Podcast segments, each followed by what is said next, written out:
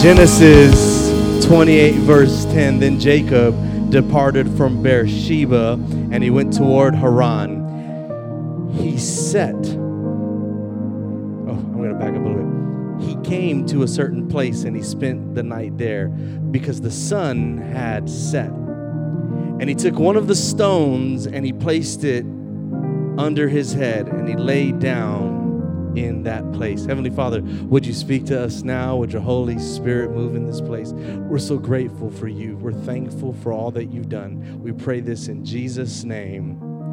Amen and amen. You can be seated.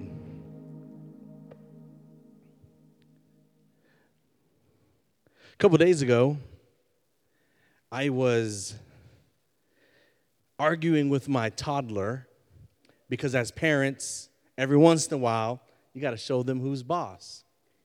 Every once in a while, you got to let them know that you make the rules. And my defiant baby just kept telling me what they were going to do. And I started telling them what I was going to do if they did what they wanted to do. And I started thinking of punishments. And I said, hey, this is what's going to happen. You're going to go to bed early today. Oh, you're going to go to bed and you're not getting up from your bed? She started yelling, I don't want to go to bed. I want to play on the computer and I want to get on the iPad. And I said, Oh, no, you're going to go to bed early and you're going to put everything down and you're going to get into your bed with a nice, cool fan blowing on you in your comfortable pillow and blanket and you're going to go to sleep. And I realized as I, was, as I was saying that, it doesn't sound like much of a punishment to me. I come to realize that the things that I use as punishment for my kids are actually the goals that I have in life. to sleep a little bit more, to go to bed early, to get off of my equipment and to lay up in my cool bed with the fan blowing. I'm, as, as I get older, I've come to appreciate sleep a little bit more. How about you? I just appreciate a good rest, a good nap. Like back in the day, I remember when I would yell at my kids because, hey, listen, if you want to judge me, it's fine, but I yelled at my children and I've told them, hey, it's time for you to take a nap. And you can't force kids to take nap. It is like you are given the worst punishment in the world by telling them to take a nap in the middle of the day. And I realized that's what I want. To take a random nap when I'm just not feeling good. Why does it take children so long to go to sleep? I put my head on that pillow and I knock out. Gone instantly. I appreciate sleep. I appreciate sleep so much that uh, a couple weeks ago, I had to get myself a new pillow. Had to do it. I don't know if you're like me, but I got to have my pillow when I sleep, right? My pillow. The reason that I had to go get myself a new pillow is because when I laid down, I realized that the crick in my neck started to hurt even more, that my back started to hurt. Isn't it bad when you get to a place in your life where sleeping wrong takes you out for a week? Takes you out for a week. I realized in the middle of falling asleep that the pillow that I was using wasn't mine. And I looked inside of the pillowcase and I saw that my kids had taken my pillow and switched it with their little flat pillow. I don't like little flat pillows. I got to have a pillow that's got a little bit of cushion, has some memory foam in it. This was like the flattest thing I'd ever seen. And I knew based on the cookie stains and the candy stains in it, this belonged to my children. So I asked my kids, who did this? And realized it was one of my kids, and they switched it out because they said, You got a good pillow, and we want good pillows too. And I realized, man, I've been giving my kids those little thin pillows. Man, I'll get them some good pillows. So I went to the store. You ever go to the store to go find pillows? It's the weirdest feeling there is because you're, I can't make a decision unless I use this thing. And so I'm the awkward guy in the aisle with the pillow, and I just. You're not done that? Don't tell me you haven't done that. You squish it a little bit and you see how long it takes for it to fluff back up. You press it, and then you, you have to put it and you have to pretend. So I got this pillow and I thought, oh, this ain't this ain't it.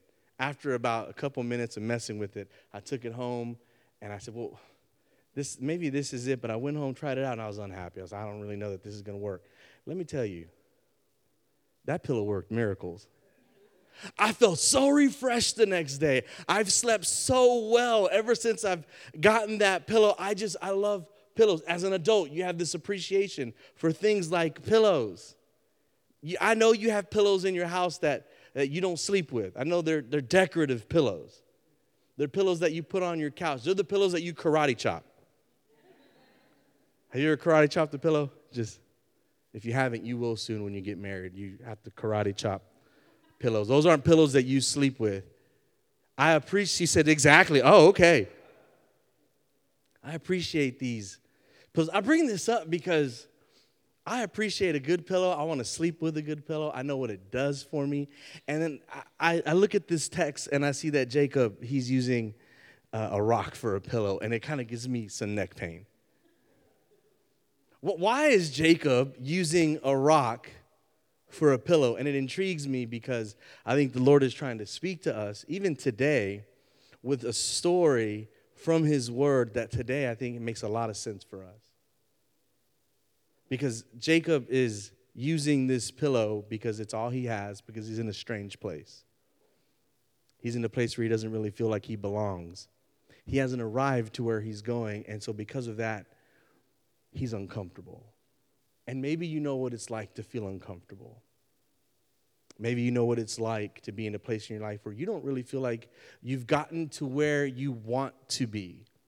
You haven't finished the courses, haven't got the job, haven't found the boyfriend, the fiance, ladies, haven't haven't had the children yet, haven't had the success in your business that you want and you feel a little bit uncomfortable and you wonder when is God going to come through for you. That's where Jacob is. It's exactly where we find him today. And if that's you, I think this text is going to be a blessing for you. The Bible tells us in Genesis 28 then Jacob departed from Beersheba. I, I just want to give you a quick review, two minute review. I promise I'm only preaching for 30 minutes here. I've been doing better. Have you seen that lately? Under 40 minutes. It's been great. I, I promise I, we're going to get through this and it's going to be good. Jacob the last we saw him, he was stealing his brother's birthright. Do you remember that? He, he, he was able to take Esau's birthright for some charro beans. I mean, he just, he took some beans. And listen, there are some good beans out there that are probably worth negotiating for. But listen, there is nothing on this planet worth negotiating God's promise for your life for. Esau didn't care about it. He, he thought so little about God's promise for his life that he, he sold his birthright to Jacob for, for some beans. Chapter 27 comes, and then we see Isaac, and Isaac is, is preparing his home and his family by digging wells so that God would give them water. And now we're in chapter 28, and we're back we're back to Jacob. Now, in the chapter before, between Isaac digging the wells and where we're at now, uh, Jacob has done some more manipulating. See, the reason Jacob finds himself in a place where he has to use a rock for a pillow is because he's on the run. Because in chapter 27, he manipulated his father in such a way to steal the verbal, vocalized blessing from the father to a son. See, in this culture, the blessing, the promise that a father would have for his child was not legally bound until the father spoke it. So in chapter 27, Jacob has already convinced his brother to sell his birthright, but it's not official until his, his father speaks it over him and says, May you be blessed, and may God bless you, and may you be the, the, the person that takes this this blessing that God has given Abraham, and may it come on your life, and may you have children and, and your tribe grow. This, this family blessing has to be, has to be spoken. In 27, uh, Jacob convinced his father that he was Esau by putting on uh, old, old like sheep's skin and he was smelling like his brother. Now, listen, I love to smell good. This man decided, I'm gonna smell bad because my brother smells bad and my dad is going blind. I need to convince him that I'm Esau. And so he dressed up like his brother. He, he wound up trying to smell like his brother so that his blind father could bless him. He was begging for a blessing. Isaac blessed him unknowingly, but he blessed him. He thought it was Esau, and he blessed him. And the Bible says Esau finds out. And now Esau wants to kill his brother. Esau, the Bible says, finds out that he lost the blessing and he cries out. And the Bible says that he sets out to do the unthinkable to kill his brother. So, right now in chapter 28, verse 10, Jacob's on the run. He's on the run because he manipulated his brother and he stole his blessing, and now he's got to run as far as he can or else he's going to die. Jacob the deceiver is running because of the decisions he made. It says, Then, verse 10 Jacob departed from Beersheba and he went toward Haran. Now, I want to stop there really quick because maybe that word Haran, the name of that province, that city, rings a bell. Do you remember that name? Haran? We, we got to f- first see this name the first time we met Abram. The Bible tells us in Genesis chapter 12, verse 4, that God told Abram to leave his father's house and to go to a place where he will show him. And did you know that that place that Abraham was leaving was actually Haran. In chapter 12, it tells us plainly that he leaves a place named Haran and he goes towards Canaan. Here is Jacob now, years later, and where is he going? Back to Haran. Here is Jacob, and his family has left Haran, left where God told them to leave, pursued the promises of God, and now Jacob, because he's on the run, he is running right back to where it all started. Here is Jacob, and he's he's backsliding. He's taking steps backwards, and maybe you've been in a place in your life where you've experienced taking some steps back. Maybe you've been in a place in your life where you've experienced going back to the place that you know you should not be. Maybe you know what it's like to go back to a place that God has told you to leave. You've, you've gone to places that God has explicitly told you you should leave that. You shouldn't do that anymore. You shouldn't have those relationships. You shouldn't do these things on the internet. Here is Jacob, and he's going back to it. He's running so far back He's going all the way to the beginning. He's leaving the promised land. And I don't know if you've ever felt like you've been on the run before. I don't know if you've ever felt like you've done so many crazy things in your life that you would have to go back to the way that you used to be. But that's what Jacob is doing. He goes back to Haran. He's running for his life because his brother was out to kill him. The Bible says in verse 11, he came to a certain place, a certain place, and spent the night there because the sun had set. And he took one of the stones of the place and he put it under his head and lay down in that place. The Bible says this place that he finds himself in on the way to Haran, as he travels to Haran, Haran, this place is 60 miles away from Beersheba. And Jacob where he, where he is leaving is 60 miles away. There's 490 miles left before he gets to Haran. He's a 77 year old man. Guess how old Abraham was when he left Haran? 75. Just doing the cycle. The Bible says right here that he came on the way to Haran to a certain place. You know that the Bible, whenever there's a place that it wants you to know is important, is going to tell you the name of the place. It's going to always tell you the name. It's going to tell you who lives in it, what's dwelling there, who are the ancestors that are attached to it. And yet, right here in this scripture, it says it's a certain place, meaning it's not really an important place at the time.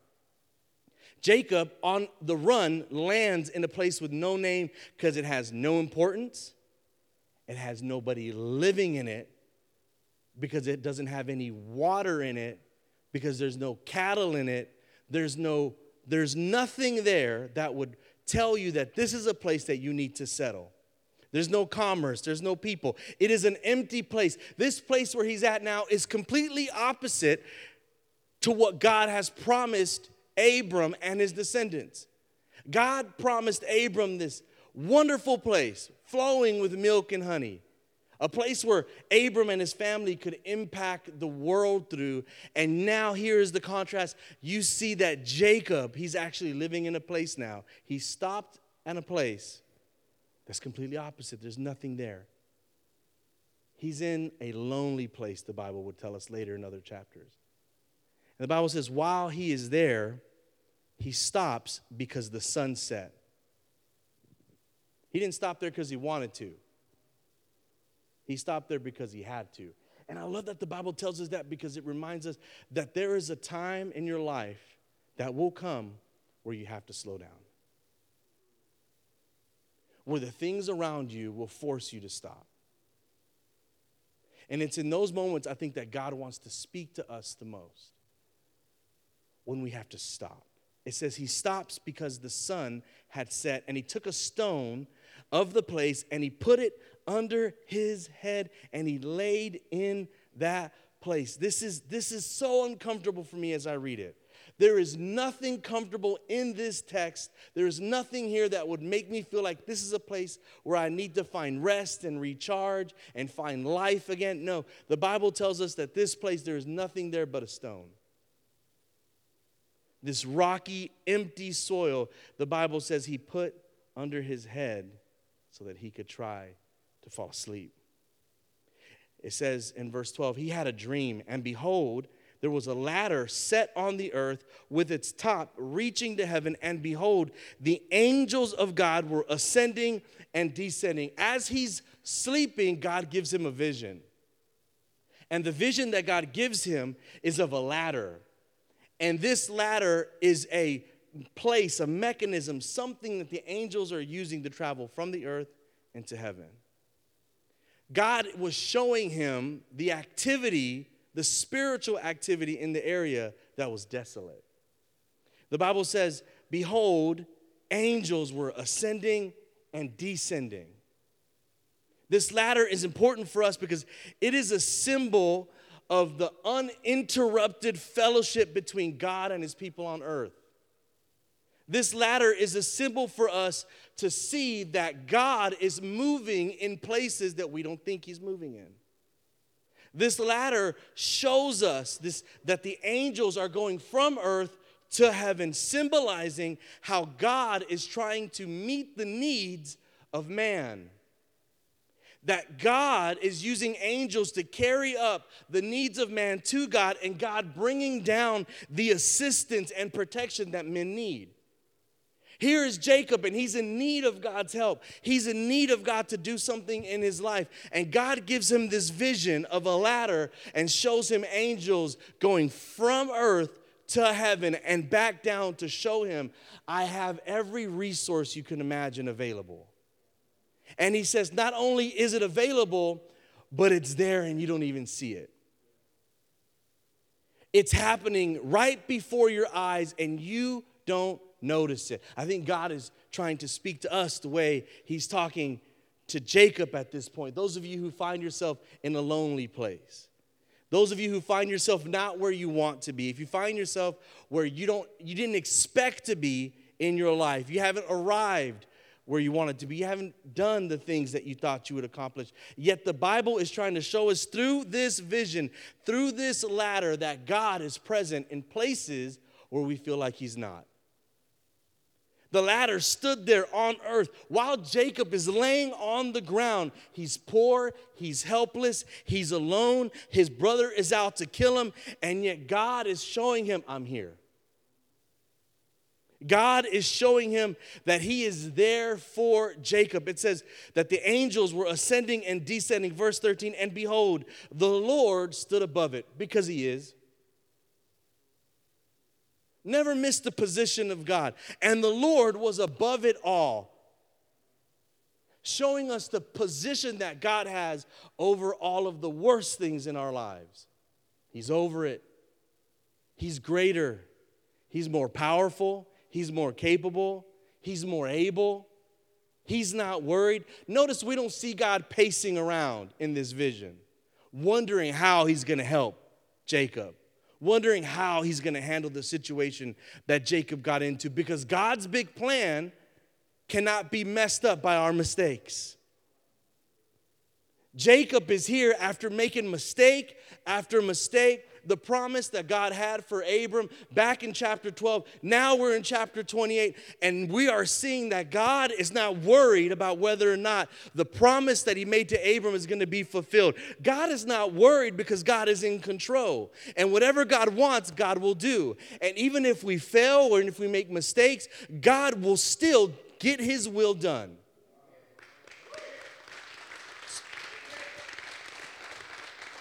So here we are after Jacob has made these mistakes, and God is standing there above it. And this is what he says to him I am the Lord, the God of your father Abraham, and the God of Isaac. The land on which you lie, I will give it to you. I will give it to you and your descendants. Verse 14 Your descendants will also be like the dust of the earth, and you will spread out to the west and to the east and to the north and to the south, and you and your descendants shall all of the families of the earth be blessed. Does that sound familiar? Does that sound familiar to you when you read it?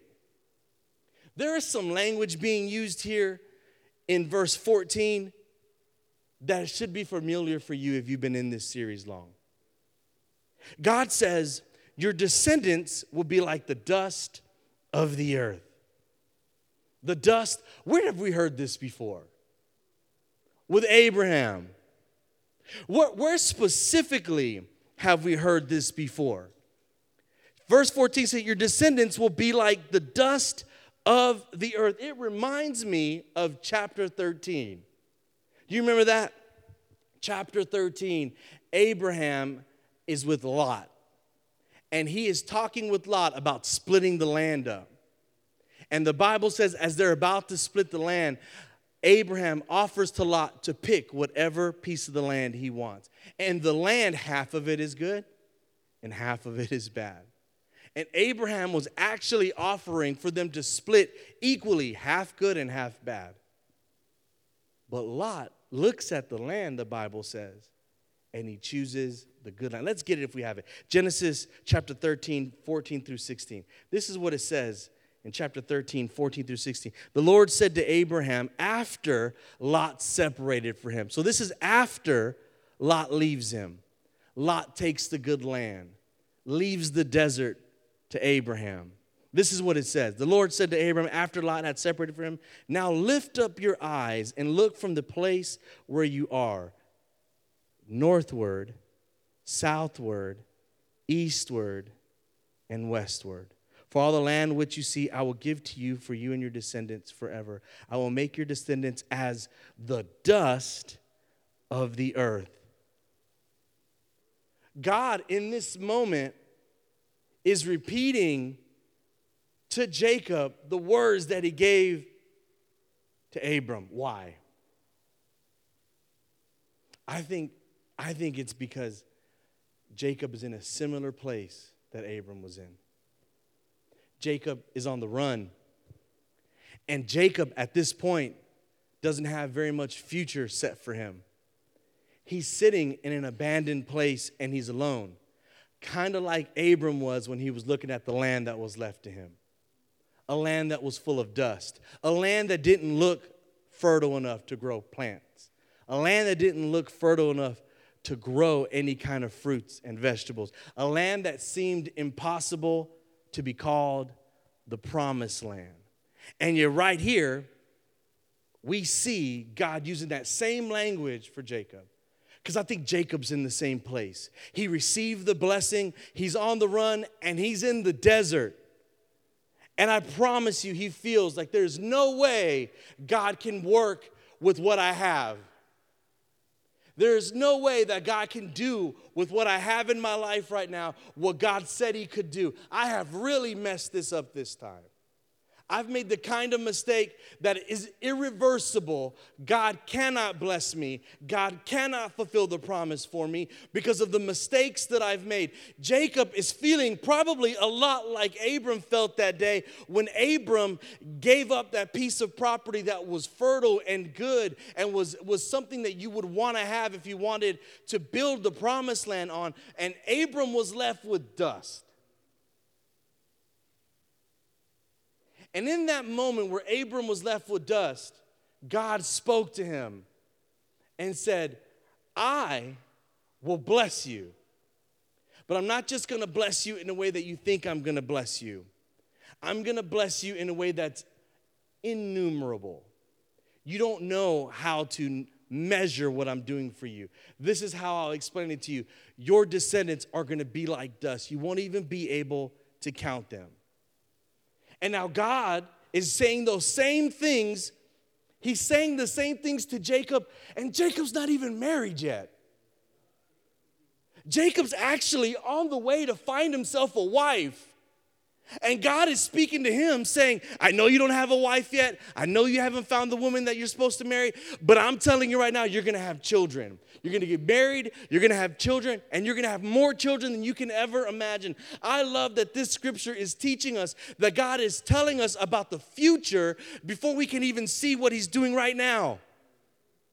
That God is speaking into this, this man in his rebellion, after he's manipulated his father and his brother, after he has sinned against his family. Yet God is telling him, I know you messed up, but I'm really gracious and I'm really good. And because I'm really gracious and because I'm really good, I'm, I'm gonna speak to you about something you don't even deserve. You're gonna have nations come from you. You're gonna have, you're looking for a wife, you're gonna find the wife, and you're gonna have children and more children. I like that God speaks into existence things that aren't there. And maybe you're here and you're like, I don't see how God can work in my life. I don't see how He can fix the mistakes that I've made. I don't know how God's gonna work this out. And maybe God is giving you a word the way He's given it to Jacob. You don't see it now, but it's coming. You may not feel like you deserve it, but it's on its way. Not because you deserve it, but because I'm good because I'm faithful to you. And God is telling him, hey, look, just like I promised this to Abram, I'm promising it to you. And the difference here is Abram was obedient, Jacob isn't. He promises him all this, even though Jacob's Jacob's a liar and a deceiver. You know what this is for you and me? It's the gospel the gospel that you and me, we don't deserve what God gives us. The promises that we're pursuing, the things that we want in our lives, we don't deserve it. We sin every day. We do things that get us outside of the will of God. We do things that would make God not happy about who we are and what we do. And yet, God still, because of His love for us, because of His grace for us, because of His mercy, He still blesses us. And He blesses us by giving us something we don't deserve. He gives us salvation that you and I, we can't deserve. We couldn't do enough to earn it. And the Bible says that He tells them, just like the dust, you don't even have a wife yet. And maybe, you, maybe that's the way you feel when you read God's word. How is He going to give me that when I don't even have this? How is God going to give me peace when I still have unforgiveness in my heart? How is God going to give me joy when I'm still hurt by what these people did to me? How is God going to give me hope if today I feel like giving up? It might feel like it's impossible. That's the God that we serve. He calls things that aren't as if they are. And he says to them, I will give you your descendants. You're looking for a wife, I got more. I love it. You just want a wife. I'm going to bless you more than you could ever imagine, buddy. And he says, And I'm not just going to bless you and give you children like the dust of the earth. You will spread out. He said, It's bigger than you. What you want, I'm gonna do more. The things I have planned for you, the things I have planned for your life, it's gonna be bigger than anything you could do yourself. It says, and you will spread out to the west and to the east and to the north and to the south. Hey, listen, this is the same language he used with Abraham. When he told Abraham, I will give you the land north, south, east, and west. And the reason that that was an important thing that God gave Abraham is because Abraham had just given up the land to the east. All of that land he gave to Lot. And Abraham, in that moment, gave up the most fruitful land he could have, and he was left with the desert. And God was telling Abraham, when he told Abraham that he would not only give him the land to the west, but that he would give him the land the north, south, east and west, what he was telling him is the things that you've lost, the things that you've given away, the things that you messed up and fumbled, I will restore it to you. The land that you gave away, the land that you mistakenly gave to Lot, I'll give it back to you. And not only am I going to give it back to you, but I'm going to give you the north and the south, even though you were just going to go west. He said, I'm going to do so much more for you than you can ever imagine. I'm going to give you everything from the north, the south, the east, and to the west, because what I have for you is greater even though you messed up. And he's using this language here with Jacob because what he's trying to teach Jacob is look, the same story that you heard Abraham tell Isaac that's been passed down on how I restore what you lose. What have you lost? The thing that you've lost. What has Jacob lost? His family. Jacob's lost his family. He's on the run because his family is out to get him. He's saying, What have you lost, Jacob? Oh, you lost your father's house. Remember, where did Jacob like to chill? Tents. Guess where Jacob is now? Outside. He wasn't a man that wanted to be outside. And guess where he's at now? Outside. Jacob's whole life is flipped upside down. He's lost all of it. And God is saying, I'm to give it back to you. I'm to give it back to you the same way I did it for Abram north, south, east, and west. Really, that's where my fa- that's where that's where Esau is. You're to give me that? My brother's way stronger than me. I don't want to fight him. I remember when I was young, and they told me some guy named Ricky Garcia wanted to fight me. Now, you guys have heard this story before, but listen, Ricky Garcia is not Ricky Jackson. Ricky Jackson, Pretty Ricky is what they called him, is not Ricky Garcia. Ricky Garcia, I always had fights with Ricky's, I don't know. Ricky Garcia didn't like me. And Ricky Garcia had a brother named Armando. You already know what that name. This man's bigger than me. Armando wanted to fight me, and they said, Hey, listen, Ricky's upset with you, but Armando wants to fight you. I said, No, wait a minute. I ain't having that.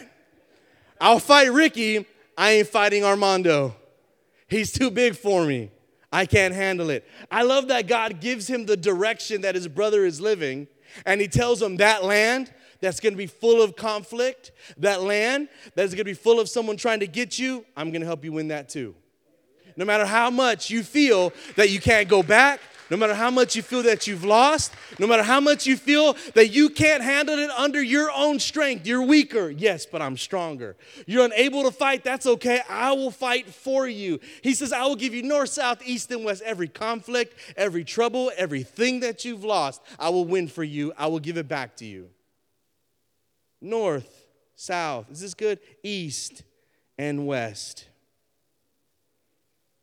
He said, And you will spread out north, south, east, and west, and in your descendants shall all of the families of the earth be blessed. I love it. I love it because we don't deserve any of this. We don't deserve to, for God to fight for us. We don't deserve for God to handle our enemies. We don't deserve to God to restore to us the thing that we've lost. And yet, in His goodness, He does. And even though we make mistakes, He restores. And even though we can be more like Jacob than we like to admit, we meet a gracious God. Then he says this in verse 15 Behold, I am with you, and I will keep you wherever you go, and I will bring you back to this land, for I will not leave you in, listen to this, until, that's a timeline. Circle that, until I have done what I have promised you. I love that because it tells me I'm not the one working, God is. He says, I will be with you and I will keep you. I'm going to be with you. I'm going to protect you. I'm going to take care of you. He says, and I will bring you back to this land, for I will not leave you until, until, until I have done what I have promised. Listen, God is determined.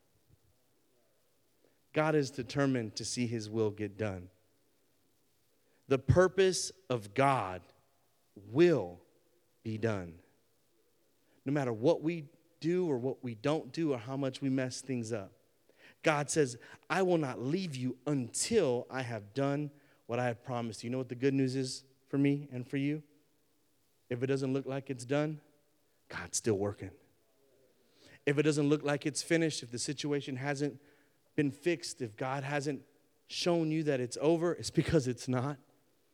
And you can leave here with the, in the confidence that God is with you, even in that, and He will not leave you until He has done what He has promised for you. God is still working no matter how bad it looks, no matter how far you've reverted and back. We used to say this back in the I'm backslidden.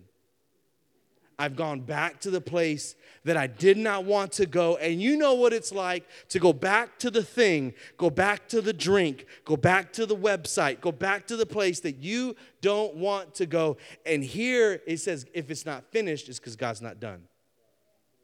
Until I have done what I have promised you. Then Jacob woke from his sleep and said, Surely, I love it.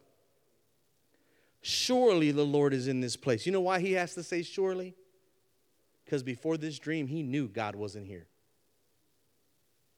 When he says, Surely God is in this place, is because before this dream, he was convinced that God wasn't.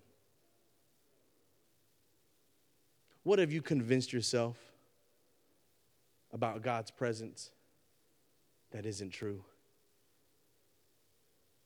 What about God's provision and God's presence in your life? Have you convinced yourself that you play a part in Him leaving? Jacob is the prime example of a God looking at us in our misery and mistakes and staying faithful to us, even though we're not faithful. Right here, he realizes, even though I didn't think God was here, He is. Surely the Lord is in this place, and I did not know it. I want, I want to end here. Let's get the band up here and we'll end it.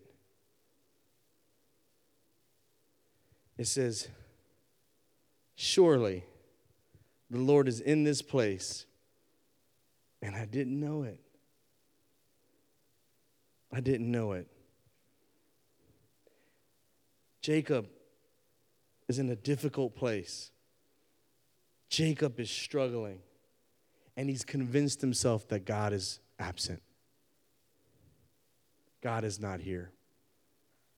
And there will be moments in your life where you convince yourself that God is not there. He's not real. He's not active. He doesn't care. Because look of look at the mess I've made. Look at the mistakes that I've made. And because of these mistakes, there's no way that God would be here. There's no way that God would be in my life. There's no way that God would show himself in my family, in my workplace, with my children, with my parents. He says, Surely the Lord is in this place, and I did not know it. You're telling me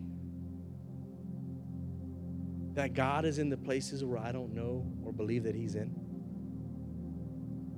You're telling me that in the hardest places of my life, God can be present? You're telling me that in the most difficult places in my life, I can trust that God is still present.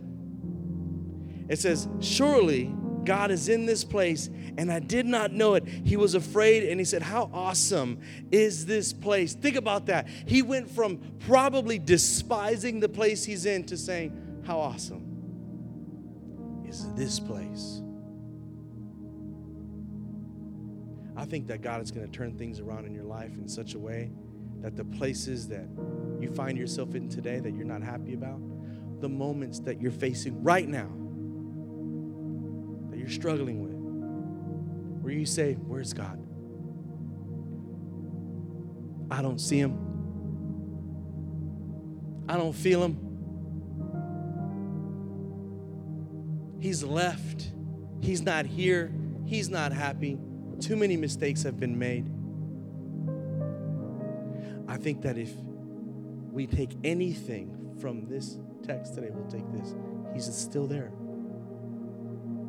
He's never left. And He's in the hard places as much as He is in the easy places. He says here, He says, How awesome is this place! This is none other than the house of God. And this is the gate of heaven. He takes a place that is empty, desolate, dusty. No one is living there. And he says, This is the house of God.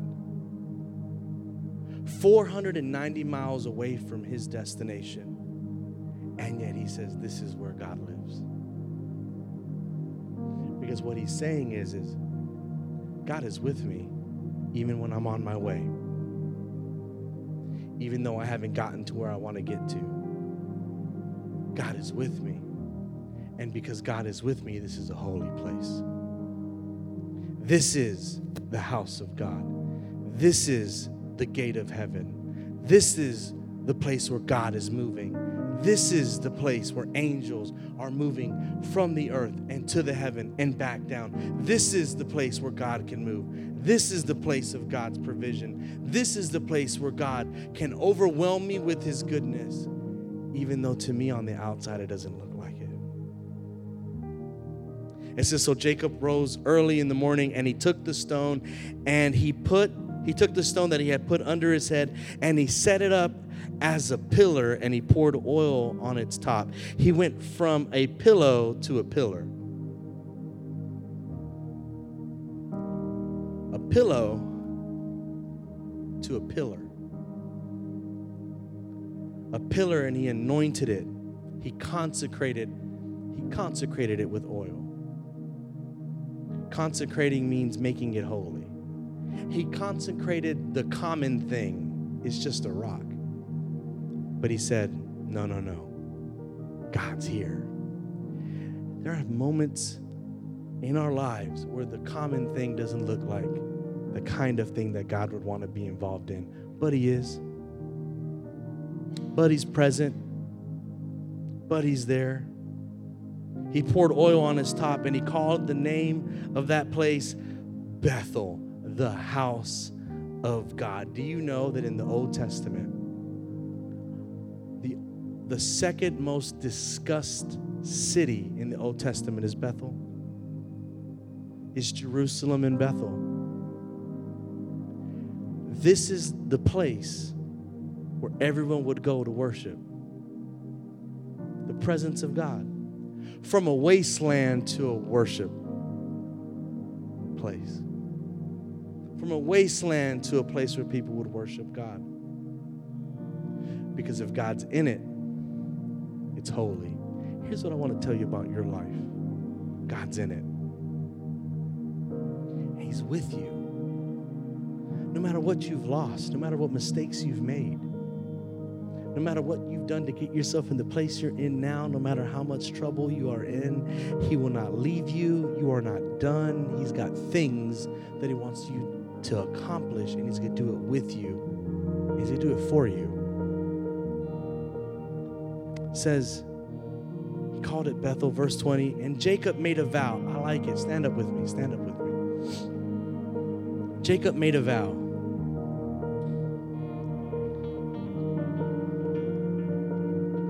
To miss this. It says, If God will be with me and will keep me on this journey that I take, and will give me food to eat and garments to wear, and I get to return to my father's house in safety, check out this word, then the Lord will be my God. This stone, which I have set as a pillar, will be God's house. And of all that you give me, I will surely give a tenth to you. Did you see it? If God will be with me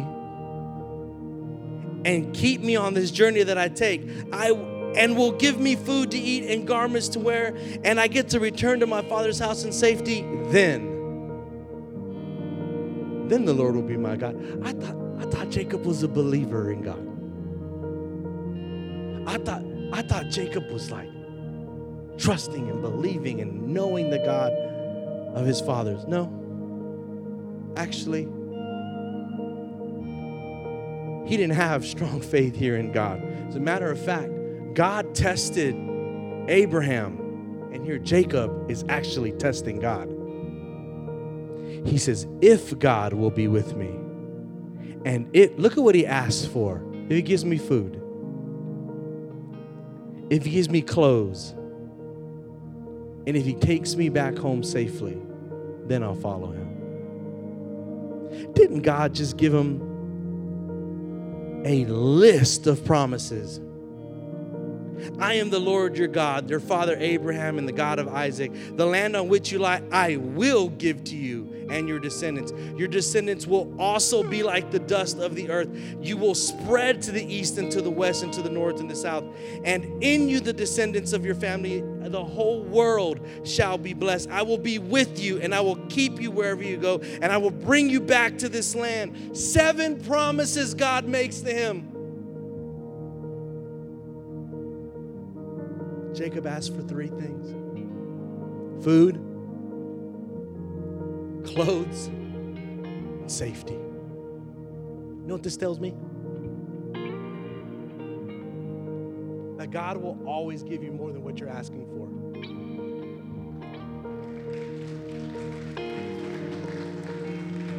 That when we think about a blessing from God, He's got more. No matter what it is that you're asking for today, God's like, that's it. I got so much more that I can do for you. If you would just trust me, if you would just believe that I'm with you, if you wouldn't give up because you're in a lonely place, if you wouldn't give up because things are difficult, then you'd realize how much more I have for you.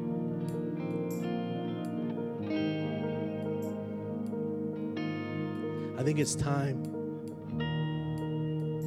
that we stop underselling God and what He wants to do for us and what He can do in our lives. Ephesians 3:20 says, "What? God can do far more, abundantly beyond all we ask, all we think, all we can imagine." Today's the day when we step up and we say, no matter how difficult it is, I'm trusting Him. No matter how many mistakes I've made, I'm trusting Him. I'm trusting Him in the promises that He has for my life, even though I've made mistake after mistake. And I'm trusting Him to be present. I'm trusting Him to come through. I'm trusting Him to do what He said He would do because He said He would do it. If that means restoring your family that's broken, He'll do it. If that means helping your children, He'll do it. If that means financially providing for you, He's going to do it. But do you trust Him? Do you trust Him? Why don't you bow your heads and let me pray for you?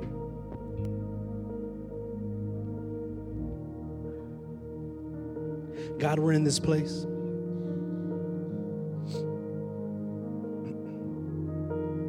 And some of us, Lord, we need a reminder that you're with us. That no matter what we've done, your grace is abounding.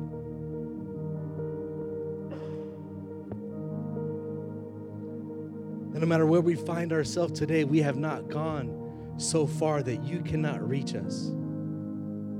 That maybe we found ourselves in places and in moments where we don't see you move, and yet today you're reminding us that you're there. Today, we want to leave here with the confidence that you're with us. Today, we want to leave here with the confidence that you're working in our lives, that angels are moving back and forth. And that even though we're in a place where we don't see you move, we trust that you and that in our families, that in our homes, that in our futures, you are good and that you are working and that you love us, and that even though we don't see it, we trust you in this place. Today we declare that this is the house of God. Your presence dwells in our lives, and that this place is awesome because you're showing us, Lord, just how much you care, just how much you can do when you take all of our doubts, all of our struggles, and you save us from them. So, God, give us the confidence this week as we head home. Give us the confidence to keep trusting you, even though we don't feel like we've arrived. Because you are good because you're a provider. We pray all this in the name of Jesus. Amen.